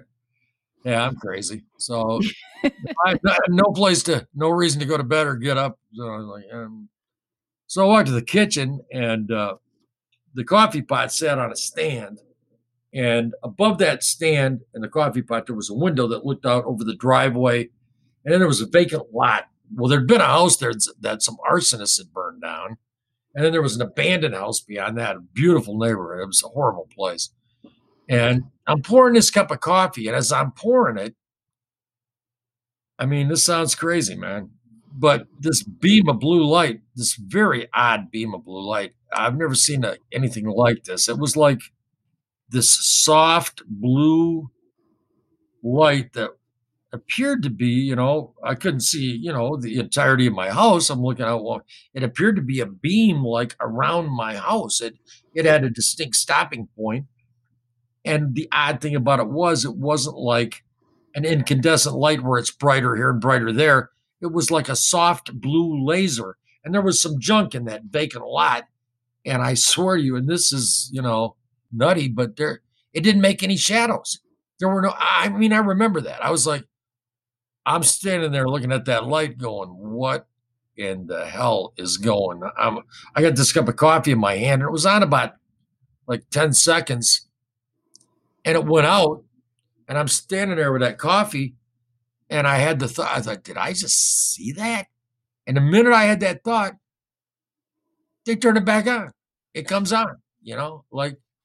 I'm as like, if to say, yes, you saw that. Yep, exactly. And yeah, exactly. In fact, I said out loud, verbally, I said, you jokers. Because I felt, that's what I said. I said, you jokers. And I felt, that's these guys. And I thought, I'm going to catch these little buggers. It was about 15 feet to the front door, right? And that house sat up on a little rise. And I could see about a block and a half in either direction. And I ran out the front door. You know, I'm like, I'm going to catch these guys, right? And that neighborhood was crazy. There was, I swear to you, there was gunfire all night long, dogs barking. It was the east. You can look up East Side of Flint on Wikipedia. I mean, and it's yeah. It's like hell on earth, really. And nowadays, and I go out on the porch. Number one, for a block and a half in either direction, there's not a car, but there's not a cricket, there's not a dog, there's not a sound. It's like it's. I'm not suggesting this is what happened, but it's like time had stood still. I mean, I'm like, not only is the blue light not on, there's nothing. I don't hear anything. And I think what's odd is my reaction to it was, you'd think that would freak you out, kind of. I just remember I came back in the house and like, I don't know if I went to the computer or if I went to bed and, but it didn't scare me. I was kind of, after it happened, I was kind of strangely like, oh, well, you know. And in the morning, my wife came over to make me breakfast, and a little Mexican lady, and I told her about this blue light. And she thought, you know, it was really weird. Of course, she hadn't seen it. She didn't know how weird it was. And she, as a kid, picking cotton in Texas with her dad, she'd seen 2 UFOs. So, and she was a pretty uncomplicated kind of gal. She wasn't, you know, but you know, I didn't say it was a UFO. I just told her it was this crazy blue light around a house. It was like a beam. And anyway, she made me breakfast, and then I told her about it, and she was like, "That's weird." And then 4 nights later, she comes about 11 o'clock. I was getting ready to go to bed that night. I was going to bed at a decent hour, and she comes in and she's got this arm full of VHS tapes. And she says, the kids are watching something on Netflix I don't want to watch. I want to watch movies on the VCR in the living room. And I said, well, have at it, you know, knock yourself out. I'm going to bed, you know? So I went in the bedroom and I need a swig of pop here. I said, I'm going to bed. So I went in the bedroom and went to bed, and by 9 o'clock in the morning, I was asleep. She throws the bedroom door open and wakes me up. She's all wigged out.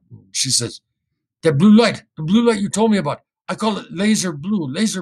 It came on all around the house. And she was scared. And I said, well, I said, did you go out to see where it was coming from? You know, like I did. He said, no, I was too scared. And I said, well, why didn't you wake me up? And she said, I tried to wake you up. I came in the bedroom and I shook you and everything, and you couldn't wake up. You know, what is that? You know, what is that? And I sleep pretty light, you know. She kind of inferred that, you know, something weird happened. I don't know what happened. But then right after that, all of a sudden, I did not associate it with this blue light thing. You know, I mean, I didn't know what happened. I just know that she said I was kind of not there, sort of, to wake up. And right after that, every time I'd look at a damned clock, it was like 11:11. It was 4:44. It was 3:33. And I drew no line between this blue light or any sort of UFO stuff.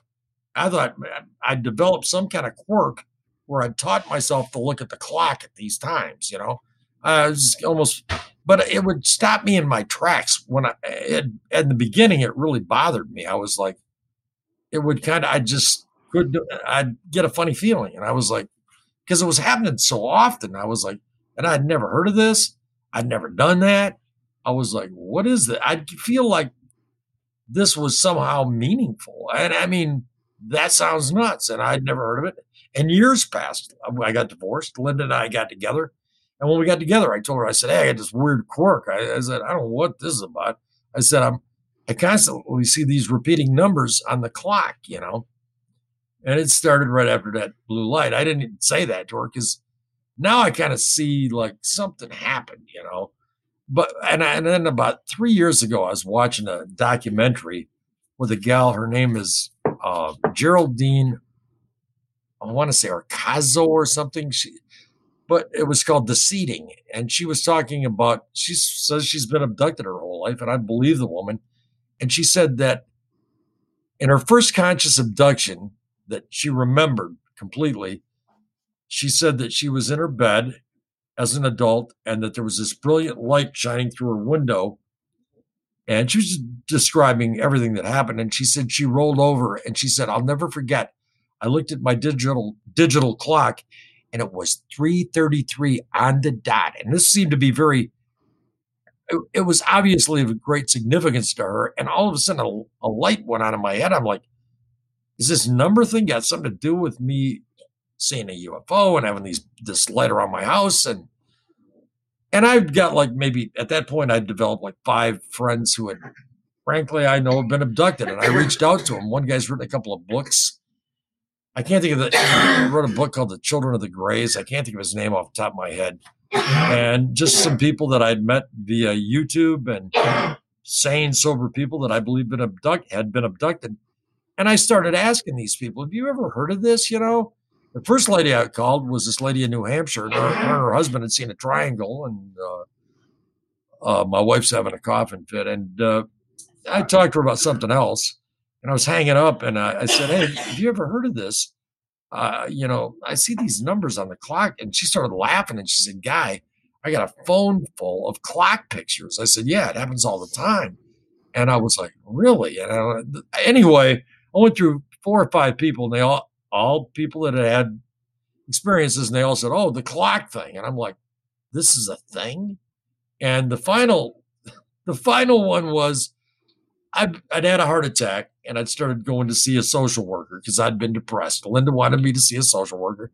And that's what, in fact, I've explained to you when I started up about the UFO stuff. And I was on a mild tranquilizer, Ativan. And so once a month I'd see a nurse who was a psychiatric nurse, and young gal, really sweet.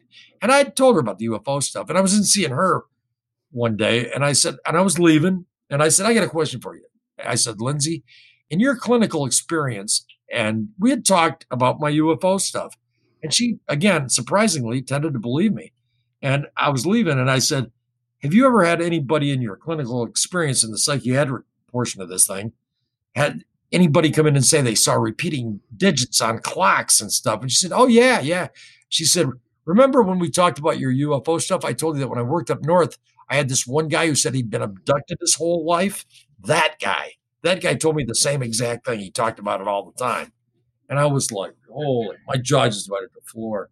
Because I didn't associate this with, you know, I'd never heard of this, but it was a thing that kind of drove me nuts. But, and I would get this crazy feeling, and it would happen. It does, and it still happens. I get it in waves, and it seems like I get it. I had it today. I had it today when I thought about a friend of mine. We had talked on Messenger. She saw a UFO from a great distance, and we closed our little chat. We had chatted for a few moments, and I was surfing the net, and I thought about her, and I thought, yeah, she's one of us. She doesn't know it, but she's. And I thought, and I had an appointment today, and literally as I had that thought, I thought, what time is it? And I looked, and it was 12:12, and I took a screenshot of my computer. And I mean, this crap happens to me a lot, and you know, just all kinds of, after the blue light, all kinds of things happen. I told you previously, but you know, again, we've made it clear that we've done this once, and then some strange things happened. We were at a wedding reception about 3 years ago, and I was introduced to a guy who's basically a stranger. Well, oddly, my wife and I had gone to a thing called The Moth, which is an NPR program. They perform live where people get up and tell stories. Like 5 years ago, we went to The Moth, and I'm a smoker. We got there early at a theater in Flint. We had to wait outside. A few people were smoking. I walked up to a guy. I said, I feel like a hobo. Could I bum a cigarette? And he, oh, no problem. Because we'd parked like 6 blocks away. We talked for all of 2 minutes. And the guy explained he was a musician. I said, oh, I used to be a musician. That was it. We walked away from each other. And I go to a wedding reception like 2 years ago. And my buddy says, hey, before it starts, we're waiting for the bride and groom to get there. My buddy says, hey, Guy, he says, I want you to meet, the guy's name's Vic. And he's out, Vic's the band leader tonight. You know, they're a terrific band. You're going to love them. I want you to meet him. And the guy looks at me and he says, you know, I think I've met you. My wife was with me. He said, I think I've met you folks before. And I said, you know, I don't recall meeting you. And I was kind of embarrassed. And he said, did you go see The Moth a couple of years ago at the Capitol Theater? And I said, oh, yeah. I said, you're the guy that gave me a cigarette. I said, I'll be darned. Yeah. I said, you got a memory like an elephant, man. I said, that's great, you know. And again, we talked for like 2 minutes. That's it. That's kind of neat. I met him down at The Moth, you know. And I go sit down on this patio outdoors again, waiting for this thing to really get started. And I was having real bad anxiety, and I don't drink. And drank maybe 5 times in 30 years. But I have a social anxiety disorder, and my wife doesn't like alcohol because our parents both had alcohol problems. But yeah. She said to me, she said, this was so bizarre. She said, I said, I don't think I can do this. You know, and I'm just really, I'm real stressed. I don't feel right. And she said, why don't you have a glass of wine? So I had 2 glasses of wine, right? We're still waiting for this thing to start. We're on this patio. We're sitting at a table outside, and I've had 2 glasses of wine. So I'm relaxed, but you know, you're not drunk. I'm in an altered state. For me, I'm kind of where most people are normally, I think, you know. And I see this guy, this band leader, walking about 15 feet away, and my wife and I are in conversation. And I just don't even talk. I just jump out of my seat. And I run over to this guy, and I mean, I get like nose to nose with this dude. And I said, again, this is a quote. This is like the air traffic controller. I said, you've had a really weird close-up UFO sighting, haven't you? Like, yeah, I mean, how nutty is that crap? Let me tell you what, one of the things that I always look for in these UFO documentaries is, you know, the consistency of, you know, people. And I've never heard anything like this. You know, I don't even know. It was like I looked at anyway. So, and the guy just stares off into middle space and says immediately, as a matter of fact, yes, I have. And I don't even ask him to tell me. And he starts talking. He's not looking at me. He says, when I was 17, I was driving down Dirt Highway, which is a 4-lane road in Flint. And he said, there were these cars pulled over to the side of the road, and people were out of their cars looking up in the air. And I said, I thought, what are they looking at? What's going on? And he said, I looked up, and about 200 feet in the air, there was this UFO. It looked like a straw hat. And he said the top was spinning, and it had portals, and different colored lights were shooting out of it, like yellow and orange and you know, green and just shooting out like almost like laser beams of light. It was spinning. He said he pulled over and they all stood there. And he said, after like 2 minutes, he said it took off. He said, guys, it was like a bullet. Just went, and he said, and he turned to me at that point and he looked at me and he said, and there was nothing in the Flint Journal the next day. And I'm like, yeah, and welcome to the club. And we didn't even say another word. I walked away from the guy. What can you say after that? I wouldn't say. Yeah, I said that. It's not light conversation. Yeah. And it's like, what in the hell just happened? I sat down with Linda and I said, you're not going to believe what I just said to this guy. And she said, you know what? And I said, I told her. And she said, what made you say that? Because I don't bring this up.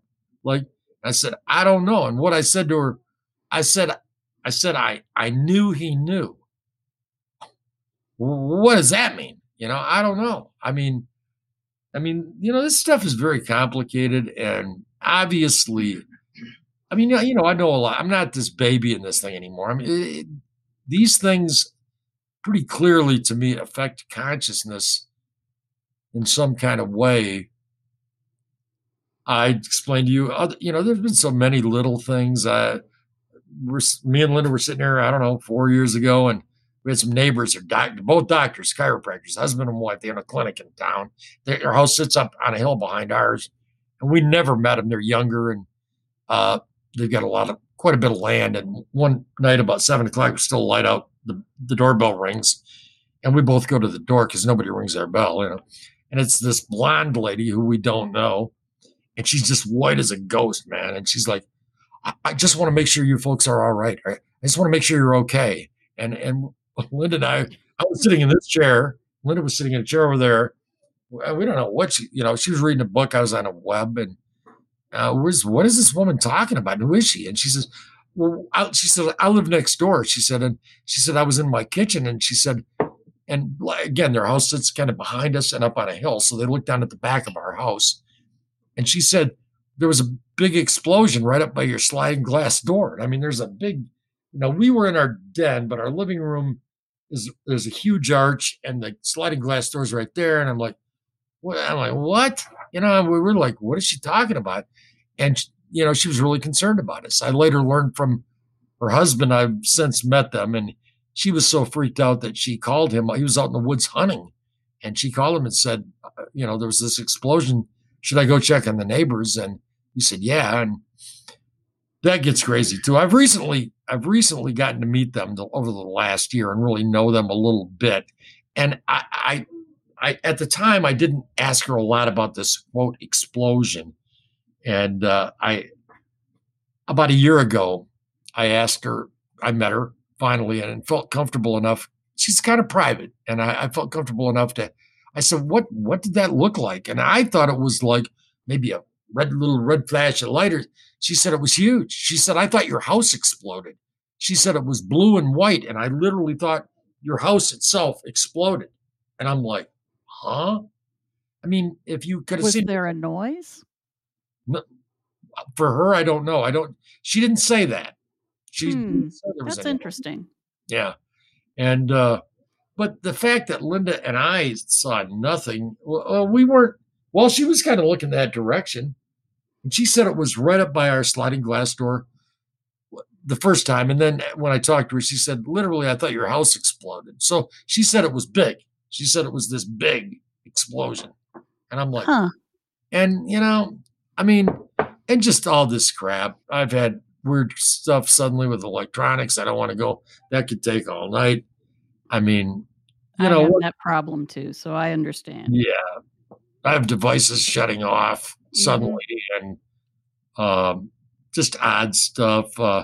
If I text one friend of mine who's an experiencer, my iPhone, I'll do a voice to text thing. Only with this guy, the phone will. I'll get it all ready to hit send, and it'll start almost popping, and it'll start at the bottom and delete the entire message. Sometimes it fills it back in. I called Apple and described it to them. And they said, well, we've never really heard of that. I was on hold forever while they were asking.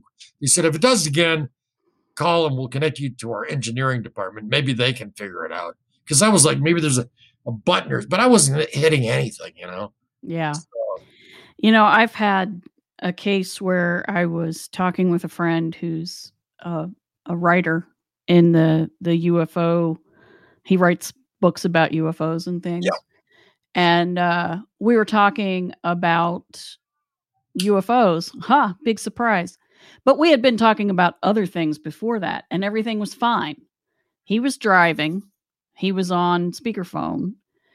And all of a sudden, on my side, all I could hear was static or like a rushing wind, like he had rolled his window down. Not surprising for me. And I could sort of hear his voice saying, "Are you still there? Are you still there?" And then he said, "Wait a minute. Did you just say you have to go?" And then I broke in and I said, "No, dude, I'm right here, but you sound like there's, you know, rushing wind. Did you open your window?" And he said, "No." I said, "Somebody doesn't want us to talk about this." Yeah. And we both laughed. Yeah. Well, but it's true. And you know, something that I left out, a big thing that I left out in this whole lengthy thing that I've described is that, so I had this sighting on March 18th of 94, and I assumed, okay, there was a craft out there on March 18th of 94. And in 2009, I'm getting my blood drawn at my doctor's office. And I used to be really phobic about blood being drawn. Now I'm fine. After a heart attack and a stroke, I'm like, you know, the blood drawn a lot. So, yeah, but I used to have to think about anything except that, you know, I would have to think about something when they were drawing my blood besides, you know, blood coming out of my arm, just creeped me out. And I was getting my annual physical, and they're taking my blood. I would see my doctor, then I'd go to this little phlebotomy room where there was a lady at a desk that was always there, and then a nurse would take your blood. She ran that phlebotomy office, and she'd sit in front of a computer. And I'm in there, and she's got this kind of spacey wallpaper on her computer. This is 2009, and a buddy of mine used to pay me to develop websites because I ran a server as a hobby, and he had banking sites. And I suggested he make a UFO site because I could write some stuff for him. And he had paid me to write an article about my sighting. And I, at that point, I had not seen the blue light thing. And I'd written this article just the week before. And I'm trying to think about anything but, you know, getting my blood drawn. And like, it's almost comical. I said to this lady, I said, "Hey," she's got this spacey wallpaper. I said, "Hey, you should go to this website then. Read this article I wrote about seeing a UFO. I saw this huge triangle out on US-23 between Baldwin and Thompson Roads." And she turns to me. She says, "Wow." She says, "My neighbors saw that." She said, "He's an attorney and she's a teacher at Mott." And I said, "What?" And she kind of indicated that it had been recent. I don't remember exactly how. And I said, "What did they think about it?" And she said, "They thought it was the end of the world." She said, "They drove home in a complete terror as fast as they could." And I'm thinking, well, I mean, how was that 94? And she's telling me this is kind of recent. And then the next year, 2010. I mean, this is insanity. Again, this is stuff that's inconsistent with anything I've ever heard when I've watched a UFO thing, right? 2010, I go to this summer blast. One of our classmates had kind of an unofficial reunion every year at her farm. She had this real nice farm out in Montrose. You know, farming town in Michigan, and not too far from Flint. And we were out there, and I saw an old buddy of mine I hadn't seen in years. We played in a band together in high school. We played in my first bar gig. He was the drummer, but he's very private, doesn't do the internet. And I finally ran into Jack, and we're out catching up on old times, you know, talking about, you know, what's happened over the years. I was so happy to see him. He's a wonderful guy, just private. And at some point I thought, man, he'd be interested in this. I said, "Dude, in 94, get this." We were talking about everything, you know, marriages, divorces, you know, lives in general, our jobs. And I thought of this UFO thing. I said, man, in 94, I was out on US 23 and I drove my car into this big, big triangular UFO. And he stands back and he says, I saw that too. And I said, "What?" And he described this exact same spot. As a matter of fact, he says, yeah, he said, "I got off at Thompson Road." He had the guts to get off at this exit. And he was going to go up this exit and turn around and look at it, you know, which, man, I was way too scared to do that. And that exit was not that far beyond. And this thing was big. And he said, yeah, he said, "I got up You know, there's nothing on that road. It's a country road. He said he got up to the top of the exit, turned to the left, and he could stop and look at it. And he said when he turned and looked, and this big damn thing, he said it had disappeared.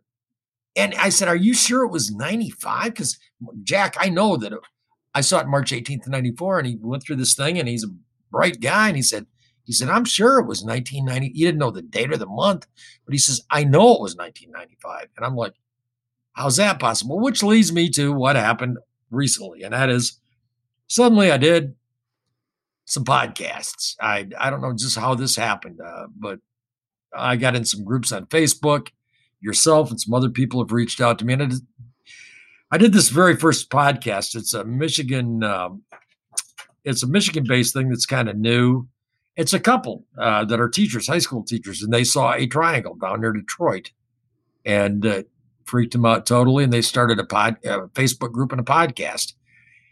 And I did the podcast. And as a consequence of that, two people eventually have reached out to me. And the first guy that reached out to me is a very nice young man. He's 22, but he's sharp as a tack. I mean, he's a character. I mean, he sells insurance for AAA, real go-getter. He's in the stock market. I mean, he's not a goofball. He's raised in kind of a religious home, got a girlfriend. This is not a drug guy. I mean, he's a smart, hardworking kid. He's, like I said, he's been driving me crazy trying to sell me insurance for our cars and houses. Swear to God, it's funny. And Alex is a wonderful young man. He's a nice kid, very bright.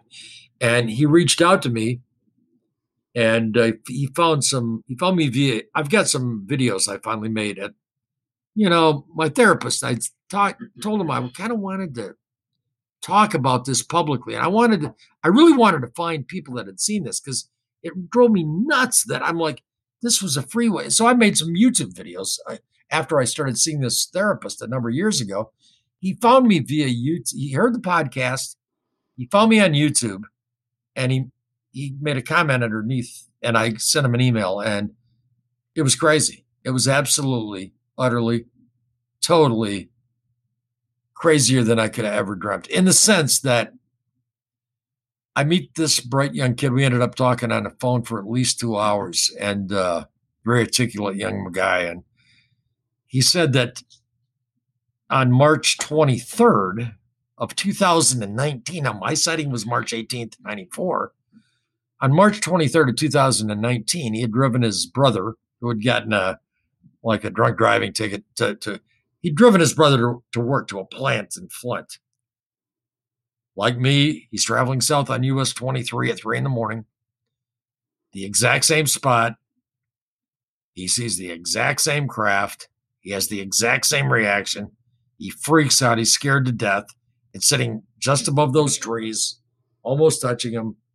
He slows way down, but he can't stop. He feels like he's hearing, "Get away, get away." He said we eventually did a podcast together. And he said, like Guy, I've often thought, why didn't I stop? Because he's a young guy, and it was, you know, mine was in 94. He had a nice, you know, he's got a good phone. And he said, I could have had the best photo of a UFO in the history of mankind. He said, we were so close to this. Nobody's ever taken something like this. And he said, I couldn't, he slowed way down. He said like 20. I think I slowed down to like 35. But he said something was telling him, like me, get away, get away. And I think it confirmed to me what I'd suspected a little bit forever. And I think it's why it affected me as profoundly as it did, and why I can get emotional talking about it, is we had a form of communication happen with this thing that humans don't normally experience. And, besides seeing it. And so let's talk about destroying your worldview. I mean, everything, this is a whole new, I've heard that, I think supposedly an alien told Eisenhower, it's something about what can you, I don't know if any of that's true, but I've heard that one of our dignitaries spoke to an alien, and our dignitary said, what can you offer us? And they said, New World, if you can handle it. And I mean, this was like a glimpse into another world, another reality. And but he had had the identical experience at the identical spot, but on March 23rd of 2019. Now, is this goes back to what I was talking about, time not being like we think, setting out there all the time. I think when we did, again, not to be redundant, but you and I, Kendra was available that night, and we'd done a thing together. And one of you said, "Is that a portal?" I think it was one of you said that, but or is it there all the time, or what is? Because I saw it March 18th, 94. I've got a lady that runs the phlebotomy office. It's secondhand, but she's telling me that her neighbor who's an attorney and his wife who's a teacher saw it on, like, I don't know, 2008, 2009, 2005 or something. And I don't recall how she told me, but it was not 94. 2010, I meet a guy who I know really well that says, I know I saw it in 95. And then Alex actually said that when he heard the podcast, he woke up on a Sunday morning and he was bored, and he was laying there. His girlfriend was there, and he put his headphones on, and he found this pod. He was shocked. He said he'd been on a quest, like me, to find somebody that's seen anything like this.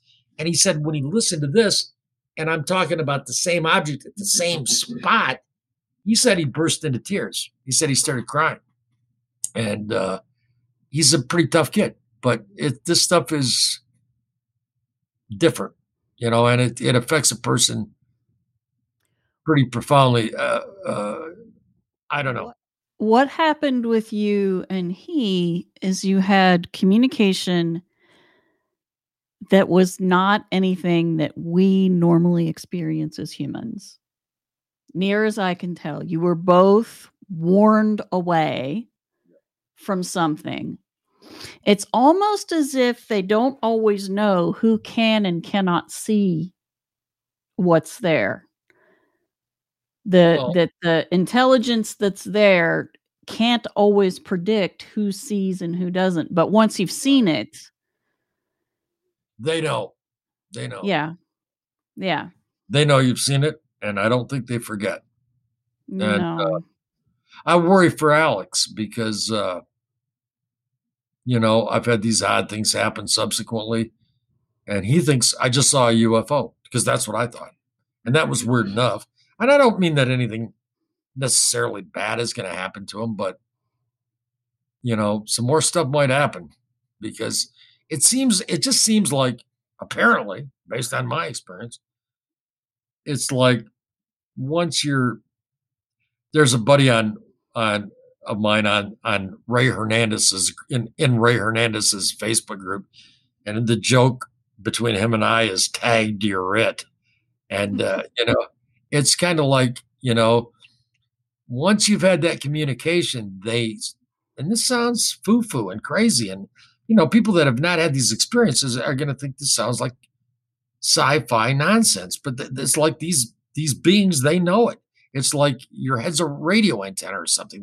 They know that what I said about that guy at that wedding reception, they know, you know, so it's kind of like, so that's weird enough. I meet Alex, who's had the same experience, and this all happened within the last 2 weeks. That's why you said maybe we should talk some more.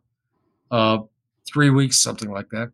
So I meet Alex. Then, again, from that first podcast, another guy reaches out, Ed. And Ed lives in Port Huron, Michigan, which is east of here, about 50 miles, right on the Canadian border, 55 miles, something like that. And Ed's got a great resume. He was ex-military. He was in Desert Storm. He had a private pilot's license. I think he even had a commercial he said he had some sort of commercial license. When he was in the military in Desert Storm, he worked on an air base, and I don't know just what capacity he worked with flight stuff. And I can't tell you what his designation was.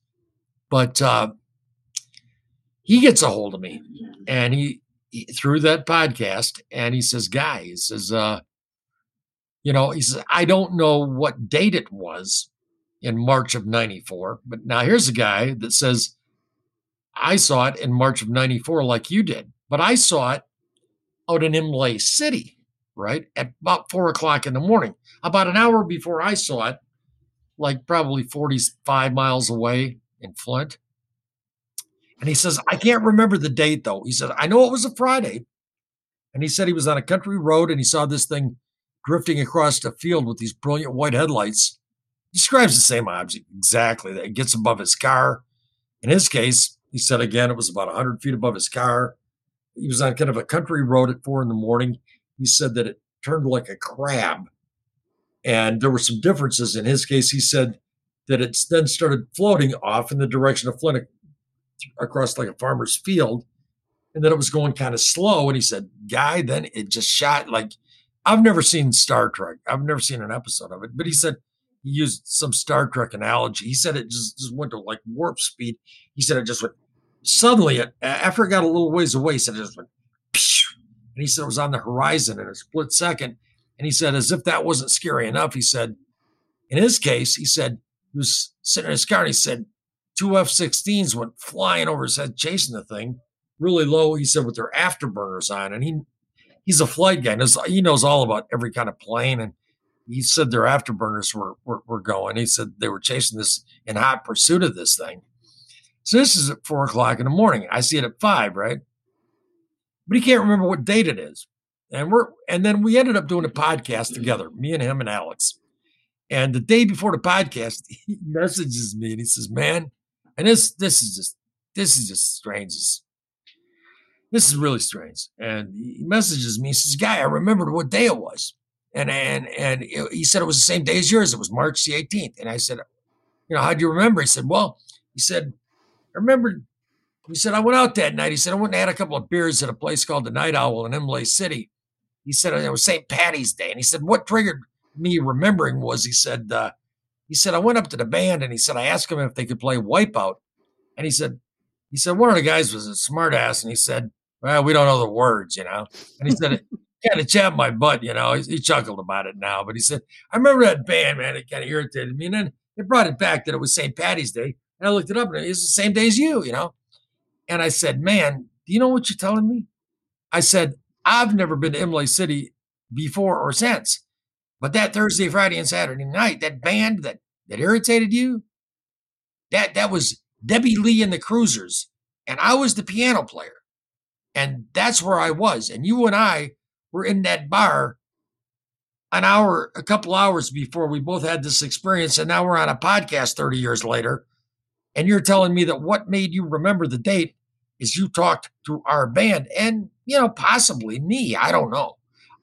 Doesn't sound to me like something I would have said, but yes, it's not. My wife's sitting here and says, "Yes, it does." Well, my sister said yesterday, she said, "That sounds like something you'd say."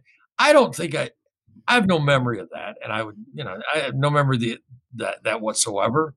And he doesn't remember which band member, but just the idea that we were in this bar and the guy that ran that podcast, and it was funny too, for anybody that's, you know, follows UFO stuff. He said, he said, "Think about the name of that bar too, the Night Owl." Mm-hmm. Owls, yeah. Play such an important part of it. We don't have time for that. Yeah. Anybody, yeah. Owls. Yeah. Yeah. And, but I'll tell you, when he said that, it was just, I'm waiting for like Rod Serling to knock on my door and tell me I've just crossed over. I mean, you know, Ed was stunned. I was stunned. I still see this therapist just because I like to talk to him. I only see him about once a month, but I've had some medical problems recently. And, you know, we talk about lots of different things. And I find it helpful to have a sounding board. And I've been able to talk about the UFO stuff. And, Linda's great about it, but it's fun to talk to this guy. It helps me. I shouldn't say it's fun. It does seem to help me to be able to vent. And he was just, I told him today about it, and he said, "Man, that's crazy."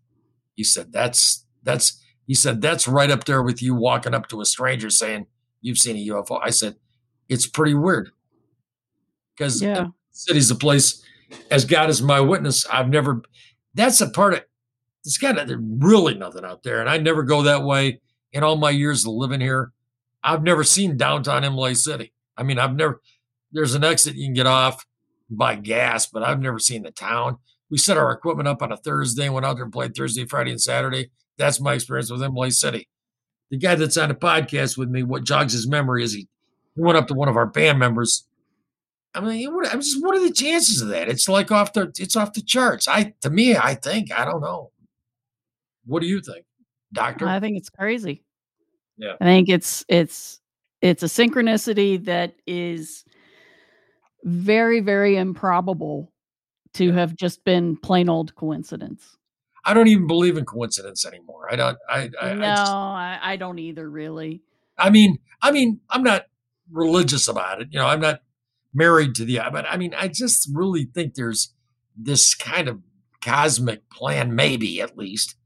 I think I've said to you before, I'm not a believer. I'm a suspector. You know, I'm inclined. Suspicion is much better. What's that? Suspicion is much better. It doesn't lock you into a belief system. Well, I got to throw this in. I've said it a million times, and I probably said it when we talked before. Seeing this UFO was like having my head unzipped to reveal that there was nothing. I mean, I don't claim to know anything because I recognized that very first sighting the limits of my own understanding. But I'm sorry to interrupt you, but that was an important. I mean, I really don't have any answers and don't know, but something weird's going on, and that seems like a really mighty weird coincidence. I mean, yeah, only find two people in 30 years. Well, I mean, that really talked about it at great length and really saw it up close. And well, I don't know. It's just really strange that he and I were in the same nightclub, me working there as a musician, and that he approached the band, and that's what triggers his memory. I'm like, come on, what is this? Yeah, that's heavy. That's a heavy synchronicity. That's not a, well, it's kind of a synchronicity. No, that's a big one. That's a really big one. I think it struck me as incredibly. I didn't. And Ed, by the way, Ed's a real nuts and bolts. He's a mechanic. He kind of has a voice talks like this. Hi, I'm Ed. He sees the numbers. He said, I never saw him before. He said, but after that, I started seeing numbers all the time on the clock. He said, I see him on license plates. Just crazy stuff, but that's an overview. That's the long-winded. The problem with me, I'm trying to talk about this stuff is darn much crazy stuff has happened that, it's hard to even put it all together and make sense of it. It's just when I think nothing else strange can happen. And I've never been abducted. I've never seen an alien, which to me is almost strange because I've had all this really other crazy odd stuff happen. Like I said to you at one point, I think before we started recording, it's almost like they're almost sitting back with a smirk, flipping a card, going, watch this. Well, wait a minute, watch this. I mean, this odd stuff keeps happening. Like they don't want me to forget or something. It's like, I mean, just one weird thing after the next. Highly improbable things. I've had people reach out to me and tell me crazy UFO stories, which is kind of neither here nor there, but, numerous people that I know that, cause I got to where I was open about it. And I've heard really insane UFO stories from people that I'd known for years that had never spoken of this stuff. I've come to believe that more people have these, that a lot more people have these experiences than talk about them, Yeah. That's part of why we started the podcast was because, the three of us have had strange experiences, and we knew that if we spoke about ours, it would make people feel like they could speak about theirs. That's important. I want to say something. I want to get this out. I was on YouTube maybe a year ago and watching some UFO video, and underneath it, I said I'd seen a UFO, and and some people asked me questions. We went back and forth, and at one point, a guy said, He said, I've had experiences since I was a little kid. What's the big deal? Wait, what are you going to do? Write a book? And, you know, this isn't about me. This isn't, you know, I didn't do this there. So somebody'd look at Guy Merritt and go, well, you're really special, because I'm not. I'm big on truth. I've always been a kind of a truth junkie. And I think that this thing is taboo, is very unhealthy for people. And I don't think it's right. And I mean, whatever this is, and, you know, that's a whole nother podcast. You know, we need to be able to talk about it. You know, Neil deGrasse Tyson can say it's all nonsense. And the guy that owned Skeptic Magazine, what's his name, Shermer, and they can all make fun of it, but they can tell you it's not real. But I'm here to tell you there's hundreds of thousands of us, if not millions, I suspect millions, that know it is real.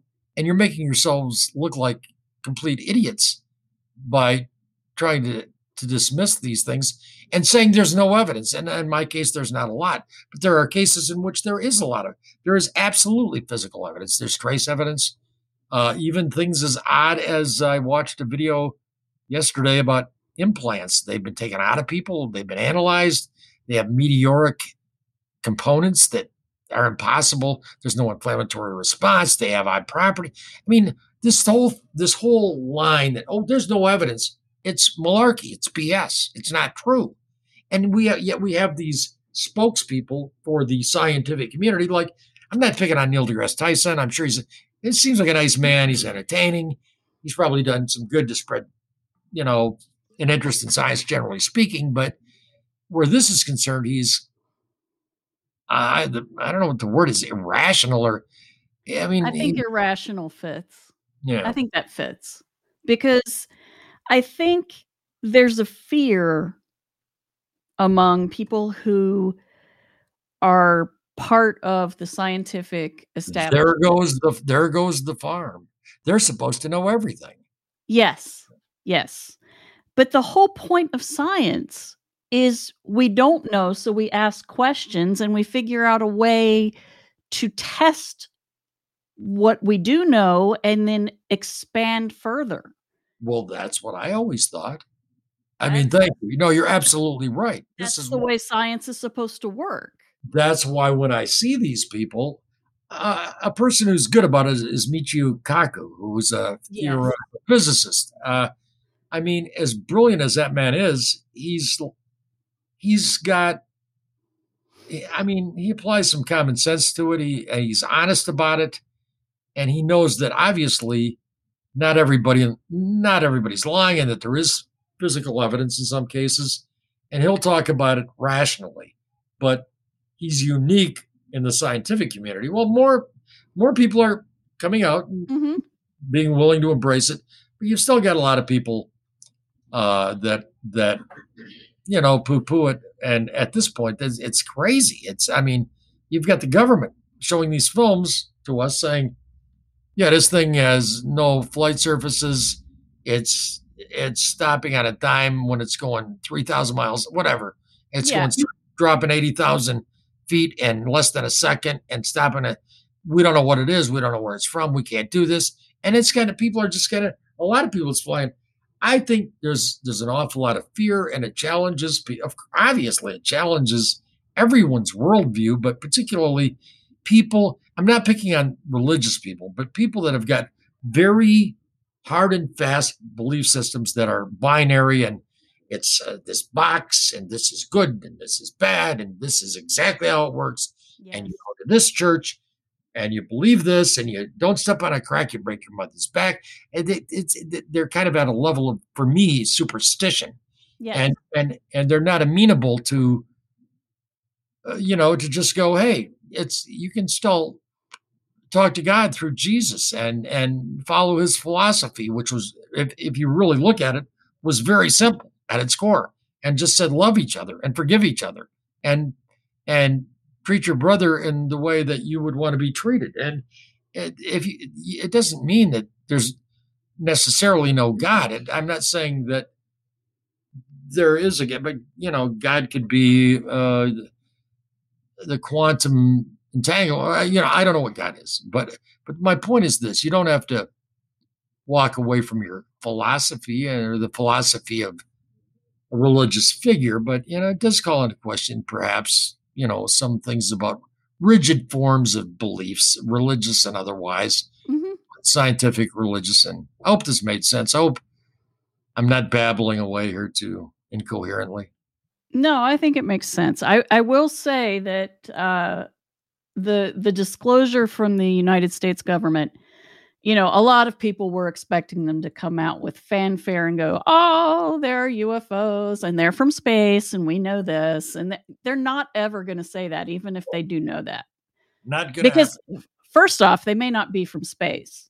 You know, they may be from someplace even weirder. Well, yeah, weirder. They could be on the podcast we did, not to interrupt. Please keep your train of thought. But Alex, the young guy, I thought it was good. He said there's 4 possibilities. I thought he did a pretty good job of it.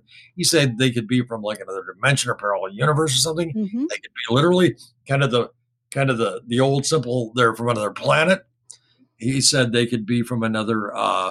He said they could be terrestrial, which is kind of, you know, it sounds kind of wild. I mean, perhaps they live under the earth. They live under the ocean. Under the ocean, or we just, you know, in a sort of a different, kind of like we can't see, what am I trying to say? Like we can't see certain things without certain kinds of glasses. What's the word I'm looking for? Oh, wavelengths. Yeah, yeah, like infrared, you know, maybe they're in a different wave thing and they're literally from here. Or he said they could be possibly the U.S. military, which he and I actually talked about afterwards. And we both said, well, we know that's not true, but yeah, I don't buy that at all. I don't either. Yeah. I mean, I'm sure, I know that they have used the idea of UFOs to hide some new propulsion systems and things. I mean, but that's probably happened, yeah. But the Tic Tac videos, that's not us. Well, here's the thing too. This triangle. And that's not China either. And the triangle that I saw, it's pretty well. I'm pretty well convinced because I heard it from 2 different sets of women. Well, I heard it, you know, obviously this thing took these people, and I don't care what people believe. I'm sorry. It's pretty clear to me that happened. I listened to Carolyn cry, you know, and so I joined Gaia for a while and quit that. They had a guy on there. Can't think of his name off the top of my head, but he claims to be a whistleblower from the U.S. government. And God, what is his name? I can't think of it right now. Wears glasses, and he says some things that are. But he was saying that the Emery Smith, an interviewer, asked this guy. He said, "Well, do we do?" It was something along the lines of, "Do we do fake abductions?" And the guy said something like, "Well, we do employ." Let's just say yes. I'm still here. My video is messing up. He said, "Yeah, oh yeah, we did employ, like, you know, gimps and dwarves to scare people." He was kind of trying to say that when people see these odd beings, it's the U.S. government. You know, it's dwarves and gimps, and I don't buy this stuff. And if you do, fine. I'm not buying that. You know? No, I don't think that's the case. Well, Richard Doty is his name. Richard Doty. Oh, him. Yeah, don't. Yeah, I think he's a disinfo agent. I think. No, I do. No, I absolutely. I hate to say it, and God, you know, I try to be so careful because my story is so bizarre. But I think he is. I really think he is. He said that. He also did an hour thing on the Men in Black, and said that it was titled, you know, The Real Men in Black, and he said that there's a group of U.S. servicemen that dress up like technicians and repairmen and go into people's houses and rifle through their stuff, and I'm like, this isn't anything like a Men in Black story that I've ever heard. I mean, that's not the stories that people tell. They talk about guys in old cars that speak in robotic voices, that they go around the corner and the car disappears. And he, you know, this guy's not in my book, but what do I'm not, maybe I'm wrong, but. Well, I really think that what we have here is something that is connected to the nature of reality and the nature of consciousness. Absolutely. Neither of which humans know a heck of a lot about. I think we know very little, yeah. And I think that, in my feeling, it's way more odd and strange than just they're aliens from another planet. If they are aliens from another planet, I'll be happy. But I want the Vulcans to show up from Star Trek because like I said, it makes sense. I'm the only person you'll ever interview. I promise you, the only person who has never seen 3 minutes of Star Trek or the X-Files. I know nothing. I know live long and prosper because I see people say that. I've never watched Star Trek. I do drywall, plumbing, and electrical and remodel houses. That's what I've done for the last like maybe 15 years, 20 years. I'm not, I think one of the things for me is it really felt like I'm the wrong guy for this. I guess why it hit me so hard because, I told you, you probably have to edit this. I've talked so long, but when I worked as a musician, and I told you this, I think before, for instance, I worked with a magician who did a quote mind reading act, kind of like Kreskin, and it was all fake. And the guy liked reading. Well, it was crazy what he did. It was a fascinating study in sociology and psychology and how he got these people to play along. And, so I was really skeptical of anything, quote unquote weird, I was like, I got to see this. And in the UFO thing, I was like, maybe there's something to it. But my thing was I'd have to see it. I'd heard accounts. I think I told you, too, that when I was like 12, I was a really early reader. And I went to the neighbors and read an article about Barney and Betty Hill in Look magazine. And I remember thinking, maybe that's possible. They seem like normal people. I don't know why they make it up. So I wasn't totally, but I was pretty darn skeptical. And then, boom. I got my butt handed to me on a platter, Yeah. And it just happens, I think I was destined to have things happen because mine happened so early.